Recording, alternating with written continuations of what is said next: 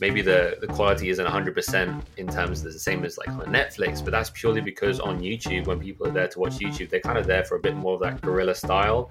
They're there to make a connection with the creator. Welcome to Tech Talks, the podcast brought to you by Nash Squared and hosted by myself, David Savage, that's been bringing you the latest thinking from technology leaders for over eight years. On today's show, we're talking to Marko. He's part of the creative team behind Jesser's channel. But uh, before we get stuck into that, hello, Akish. Hello. Are you going to be celebrating Guy Fawkes Bonfire Night this weekend? Uh, I haven't got any plans. No, I'll be honest, but um, I'll probably be spectating on some fireworks that happen locally. Um, yeah? yeah, yeah. School?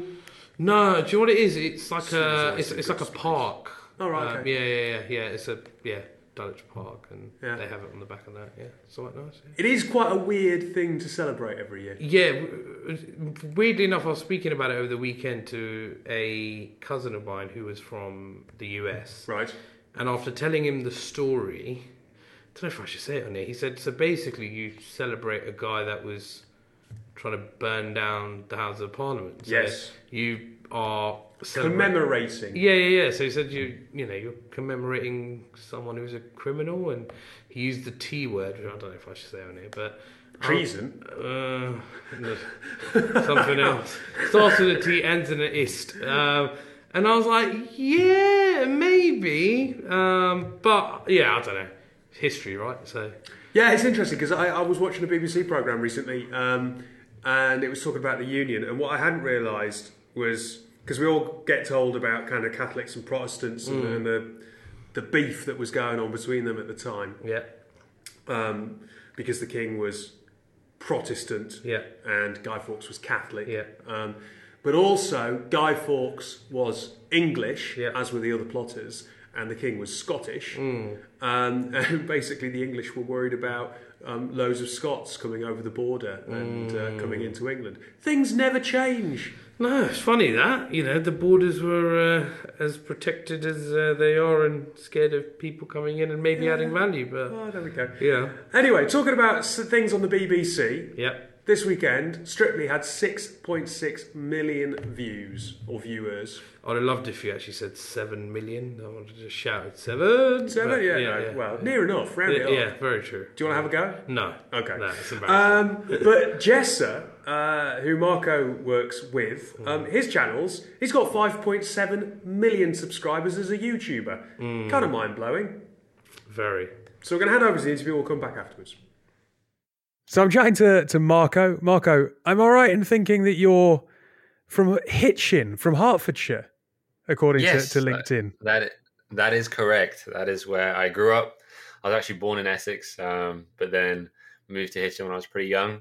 Then I lived there for the majority of my life, but I was actually in Houston, Texas for four years, Yeah. between the ages of six and ten. I kind of went there with my dad's work, and me and my whole family were out there for four years, which was fantastic. It was definitely an eye-opening experience as a kid. Everything was just so massive, and the barbecue food was amazing. Um, and then moved back home. Yeah. Went to university in Birmingham, and then uh, when I moved out to LA in November 2022. I know Hitchin to a degree because one of my ex girlfriends uh, was from Baldock. Oh, okay. Yeah, I used to go past Baldock every day on the I'm train sure. to school. yeah, but anyway, you're not there anymore. You're on the west coast. You're out in uh, you're out in California. yes, correct. In Agoura Hills, about 45 minutes away west of um, LA itself. Okay, so let's let's start with the obvious question: Why are you now on the west coast? What are you doing there? So, um, I can kind of give a bit- of backstory here. Mhm. Let's take it back to a few years ago when I was back in England. I just finished my degree um, at business management at Birmingham, and I went into the very uh, quick. I really wanted to make, to make some money on the side while I found um, so, uh, like a, a full time role, and I was actually working at a cafe um, as a dishwasher. Um, I don't want to brag, but apparently I was the best dishwasher they ever had. Um, and while that was going on, I was starting to make YouTube videos of my own. Uh, I was creating virtual reality gaming content, and I had been for maybe a few months, and it, I was never really doing it too seriously until I started that job. And what I would do is I'd come home every day after work and just edit the video, um, well, my video, and then I'd be up like uploading around once a week. Um, and then COVID hit, and became furloughed, which meant that I had even more time to edit my own videos, and so that's what I did. Uh, Yep. And I slowly built up my audience to around twenty thousand on YouTube, which isn't a huge amount, um, but it was it was doing all right. And I had like two hundred thousand on TikTok, um, and then I had met someone through the virtual reality gaming content. One, one of the guys I was friends with, who happened to work for a YouTuber called Jesser at the time, and he was his editor. Um, and he messaged me saying, "Hey, we're just starting to like recruit for the first time ever. Um, we want someone to come in as like a creative director for our second channel, JSR, which is called Jesser Reacts now. Uh, I had about just around a million subs, just hit it at the time. And I was like, yes, I'll give this a go. Definitely underqualified, but I'll give it my best shot. Um, and over the next two years, just kind of work my way up through the channel to eventually becoming the creative director of the Jesser channel as well. So that was the main channel, which was sat at 3 million at the time. And then um, again, kept kind of moving along, and then it got to around uh, about two years into the role. And they were like, we should try and get you out here, try and get you to come out here and actually be present. And you can have more of an impact, like a more of a producer type director role. Um, and, you know, after a lot of tough visa conversations and some luck, uh, managed to get a visa here for 18 months and moved out here in November uh, last year as executive producer for uh, Bucketsquad. So I can talk more on that role if you want, but that is how I got here.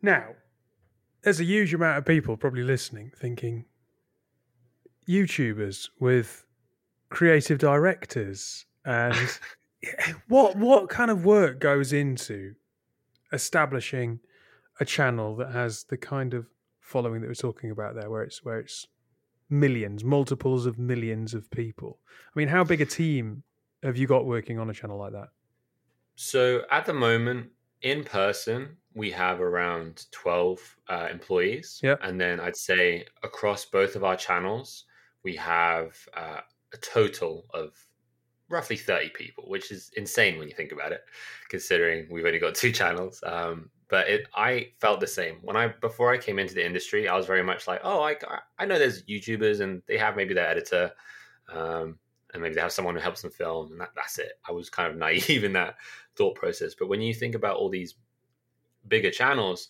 there is so much which goes into it. So we can kind of break down in terms of what the, the Jesser team is made out of. We have um, production assistants. So those are people who um, are helping make the sets, get the props, get everything we need for the videos to become what they are. Uh, we have a script writer. So that's they pretty much specialize in writing up like an intro script for the video, coming up with challenges for the video, like how we can structure it and keep it engaging and keep the audience engaged. Um, we have creative directors, and like they come up with ideas uh, for the videos. They come up with um, like thumbnails. uh, What, what can, how can we really hook in the audience? Then you have like executive producers like me who pretty much manage the process from start to finish. So I'm like coming in with the ideas, then we go through the scripting, then it's the filming, the editing, doing the notes, sending that over to our edit- editorial team, coming back and forth, and then eventually uploading it to YouTube. Um, we've got editors I just mentioned as well. They're the people who, you know, really bring the video to life. Um, they scrap together hours and hours of footage and make something magnificent. Um, and then yeah, we even have like, for example, on our company, we have like a CFO who's in charge of all the finances. We've just hired a president whose like sole purpose it is is to how can we expand the business, how can we find more opportunities. Um, we even have like our management who helps us get brand deals. So yeah, it's there's just so much to it. And look, I'm, I'm kind of looking at the channel as, as we're chatting, and Jess has got 17, sorry, 15.7 million subscribers, 1.2 thousand, sorry, what, 1,200 videos. Um, Mhm. there's a video here uploaded six months ago. I played in the NBA celebrity game and this happened. Seven and a half million views. Um, and, you know, posting videos 19 hours ago, 1.1 million views around NBA players. Where does YouTube cross over into just being on demand television in the same, like, it, it kind of feels like this could be the same size of scale of operation as traditional television, but just on YouTube. Yeah, I mean it's it's definitely getting there, and I'd say an even bigger uh, example of that is the the Mr. Beast um, type archetype, where Mr. Beast has such huge productions where he spends so much money and has such big teams that these you sit there and you watch and you're almost like you're watching a TV program. It's just as it's brilliantly produced just the same.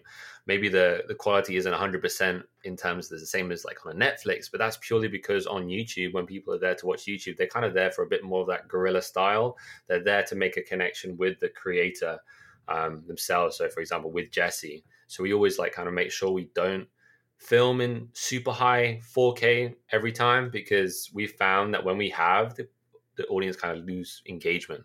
Um, and they, they prefer that kind of one to one feel so they can feel engaged.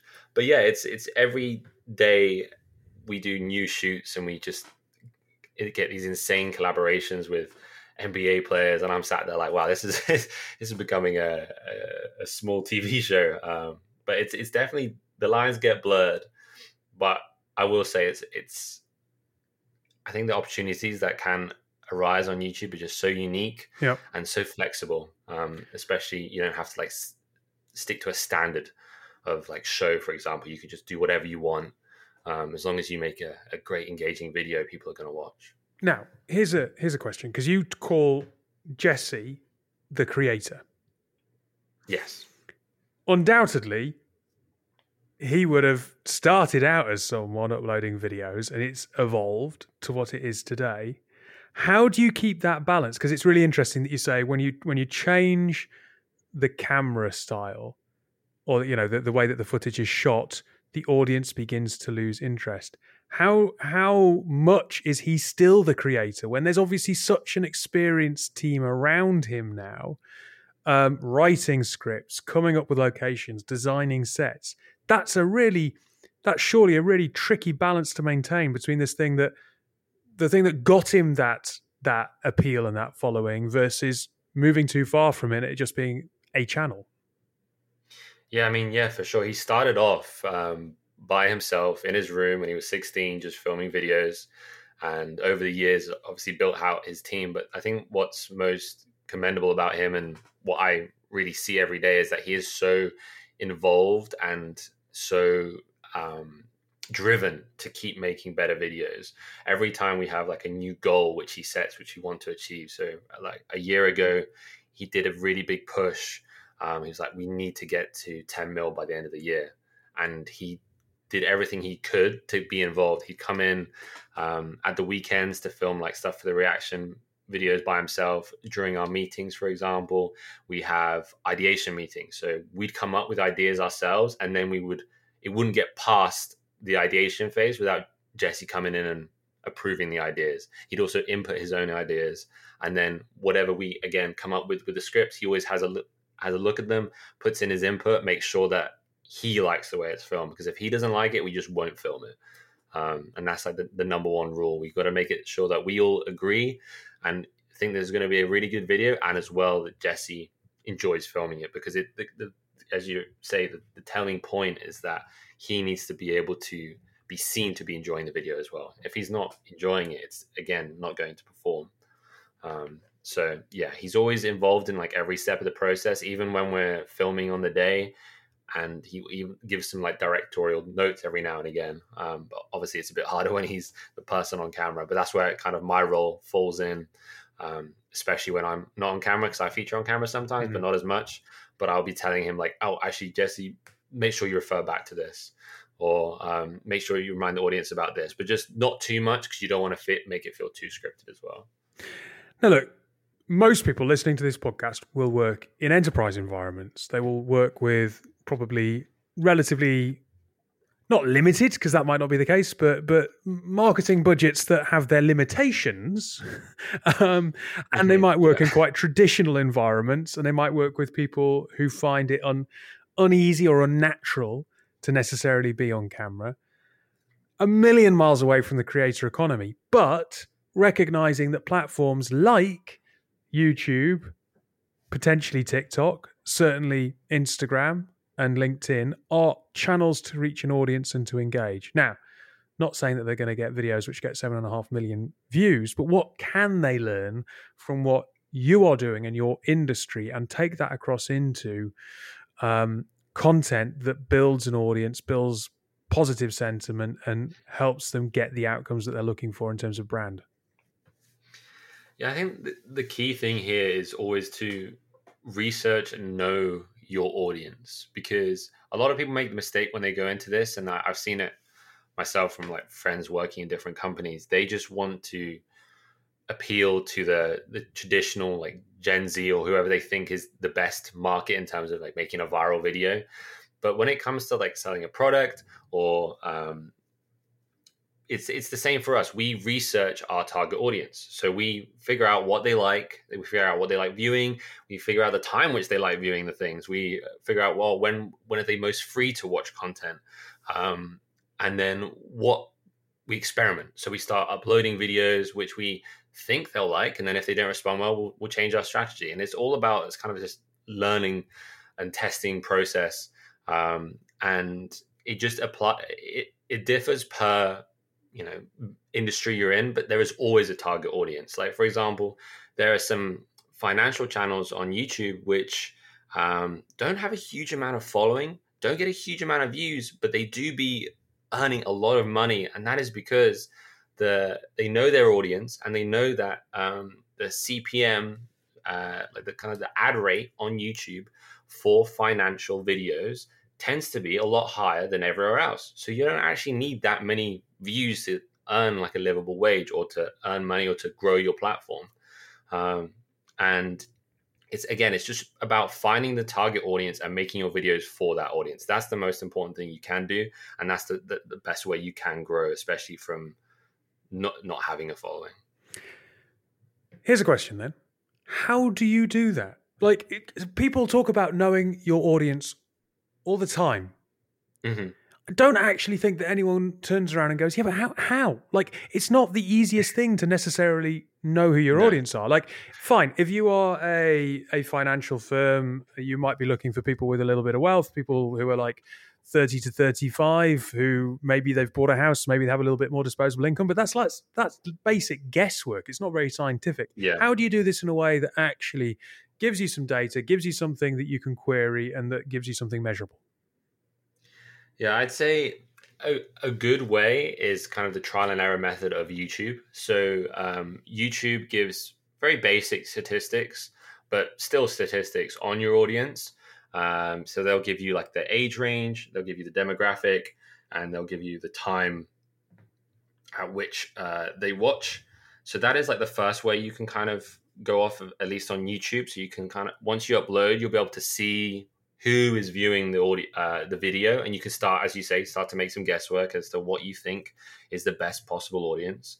Um, and then as well, you can see within the video there are retention graphs, so you'll be able to see when the the whole audience is engaged and see like a graph kind of go up and down, or where there are, for example, spikes in the graph, and you'll see how the audience react to the video. So you again, you can kind of go in and be like, okay, maybe when I was talking about um, some information which was more geared towards the younger people, you see there's a drop in the retention, and then you're like, okay, so maybe my audience isn't that age; they need they're a bit older. So let me next time let's talk about something that's more applicable to them. And you go back and you look at the retention graph there, and you see if there's the same drop when you talk about that topic, or if there's a if there's a instead it just stays level, and it's just it's all little bits which you can piece together.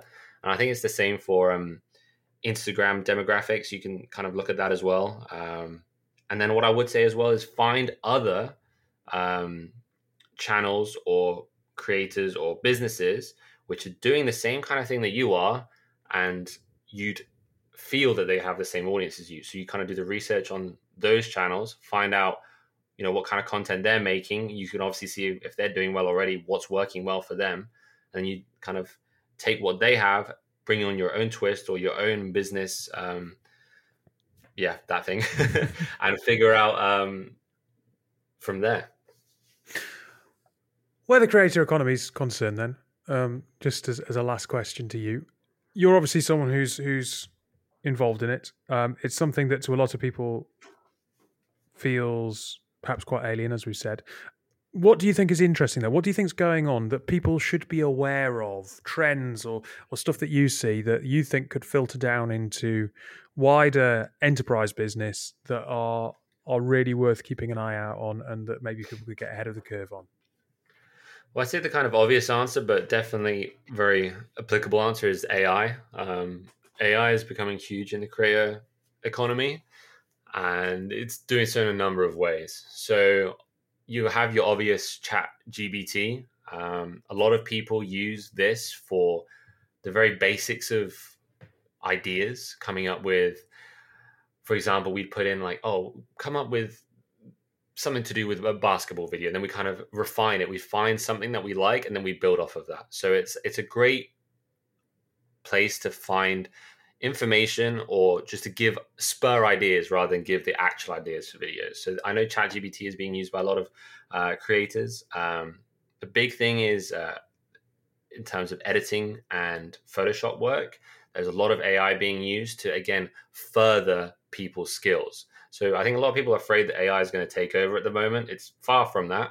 But instead, the best creators are taking what they know already and using AI to help them. So, for example, you have Runway, which is a great um, AI platform which helps uh, with video editing. So, for example, you could really quickly throw in a video which you want, for example, someone's running and you want them cut out. So it's just like a green screen and them running. Runway is perfect for that um, and it makes it really quick and simple and saves a lot of time that used to be taken on Adobe After Effects and you know keying out each frame to make sure you cut them out perfectly. Um, another great example is Midjourney. Midjourney has been very useful for a lot of creators and us for coming up with uh, thumbnail concepts. Um, so if you say, you know, we, are trying to figure out how we should get this thumbnail, and we we want, for example, someone doing a crazy dunk, we we put it into Midjourney and it comes up with different ideas different positions and then we kind of build off of that um, we also use um, the photo photoshop's own ai generative there's generative fill there's other ones um, but basically you can just like for example you have like an ocean you just drag a square and you type in boat and it puts in a boat so it's just it's great for missing pieces within thumbnails for example we have thumbnails where we couldn't get a great photo of Jesse with the background which we want. So instead, we take the photo of Jesse, which we know is great, and we get the background generated generated in.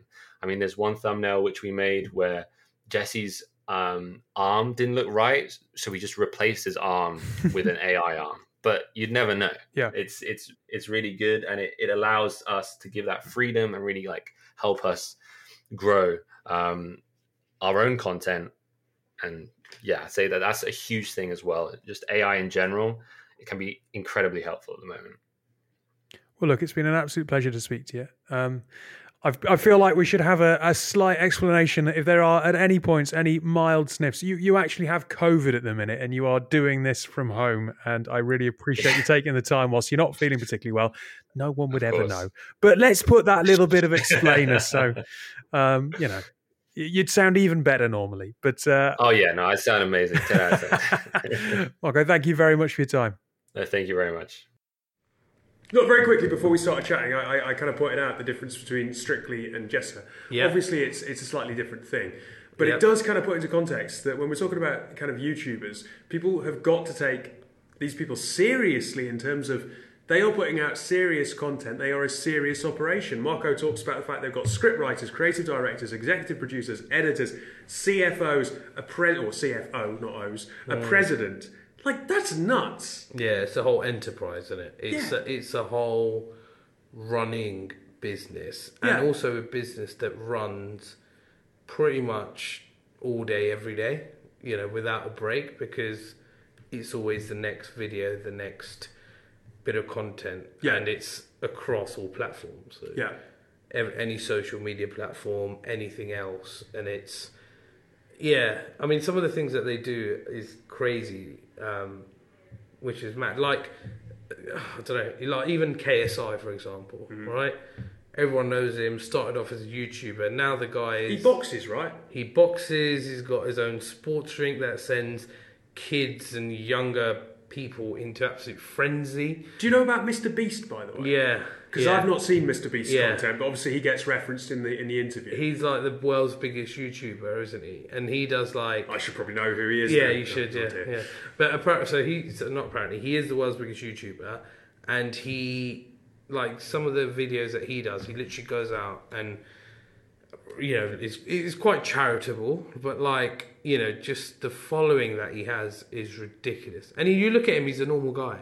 Like KSI, you still get a lot of like mannerisms and Lamborghinis and drinks and bling and diamonds and all that sort of stuff. But that Mr. Beast is just he's just a normal bloke and he's got you know load of fan following um, which is crazy and he goes out gives money to people helps people out um, but yeah it's just it's it's a whole different world Yeah.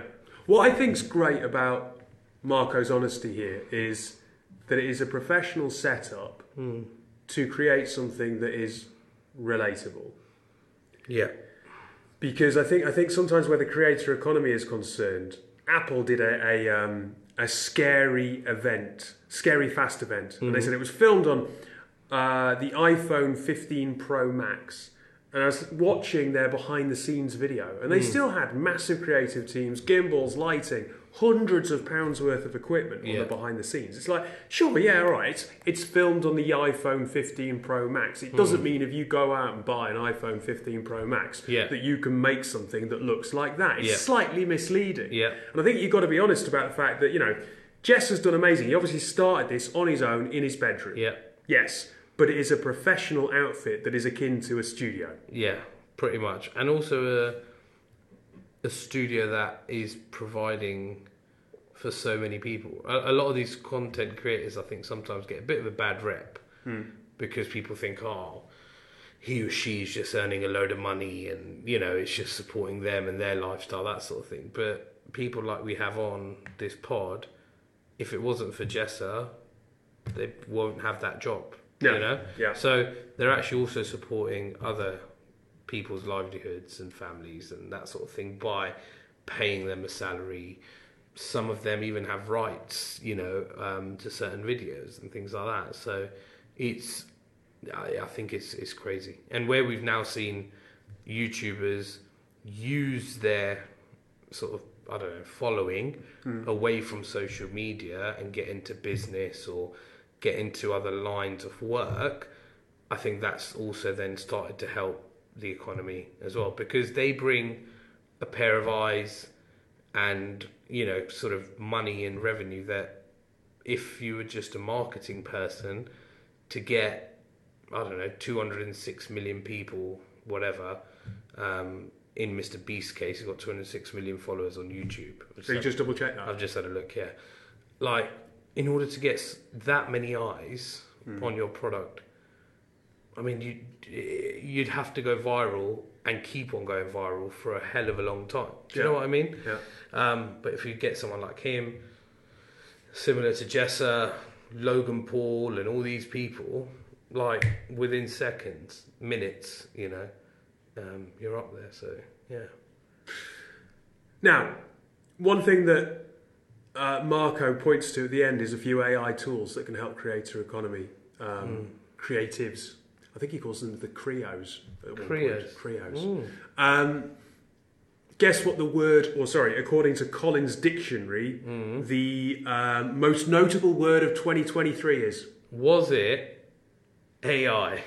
which is not a word. No, acronym. Yeah, it's kind of, kind of shit when, when the dictionary can't even tell you what a word is. Yeah. It's like my dad, he used to cheat. I mean, it wasn't cheating because it's in the dictionary, but my dad knows Latin Yeah. because my dad's old enough to have studied classics Right, at yeah, school. yeah, yeah. And of course, all the Latin is in the dictionary and it's like two two letter words. Yeah. But I mean, AI isn't an acronym, it's not a word. It shouldn't, anyway. Whatever. Yeah.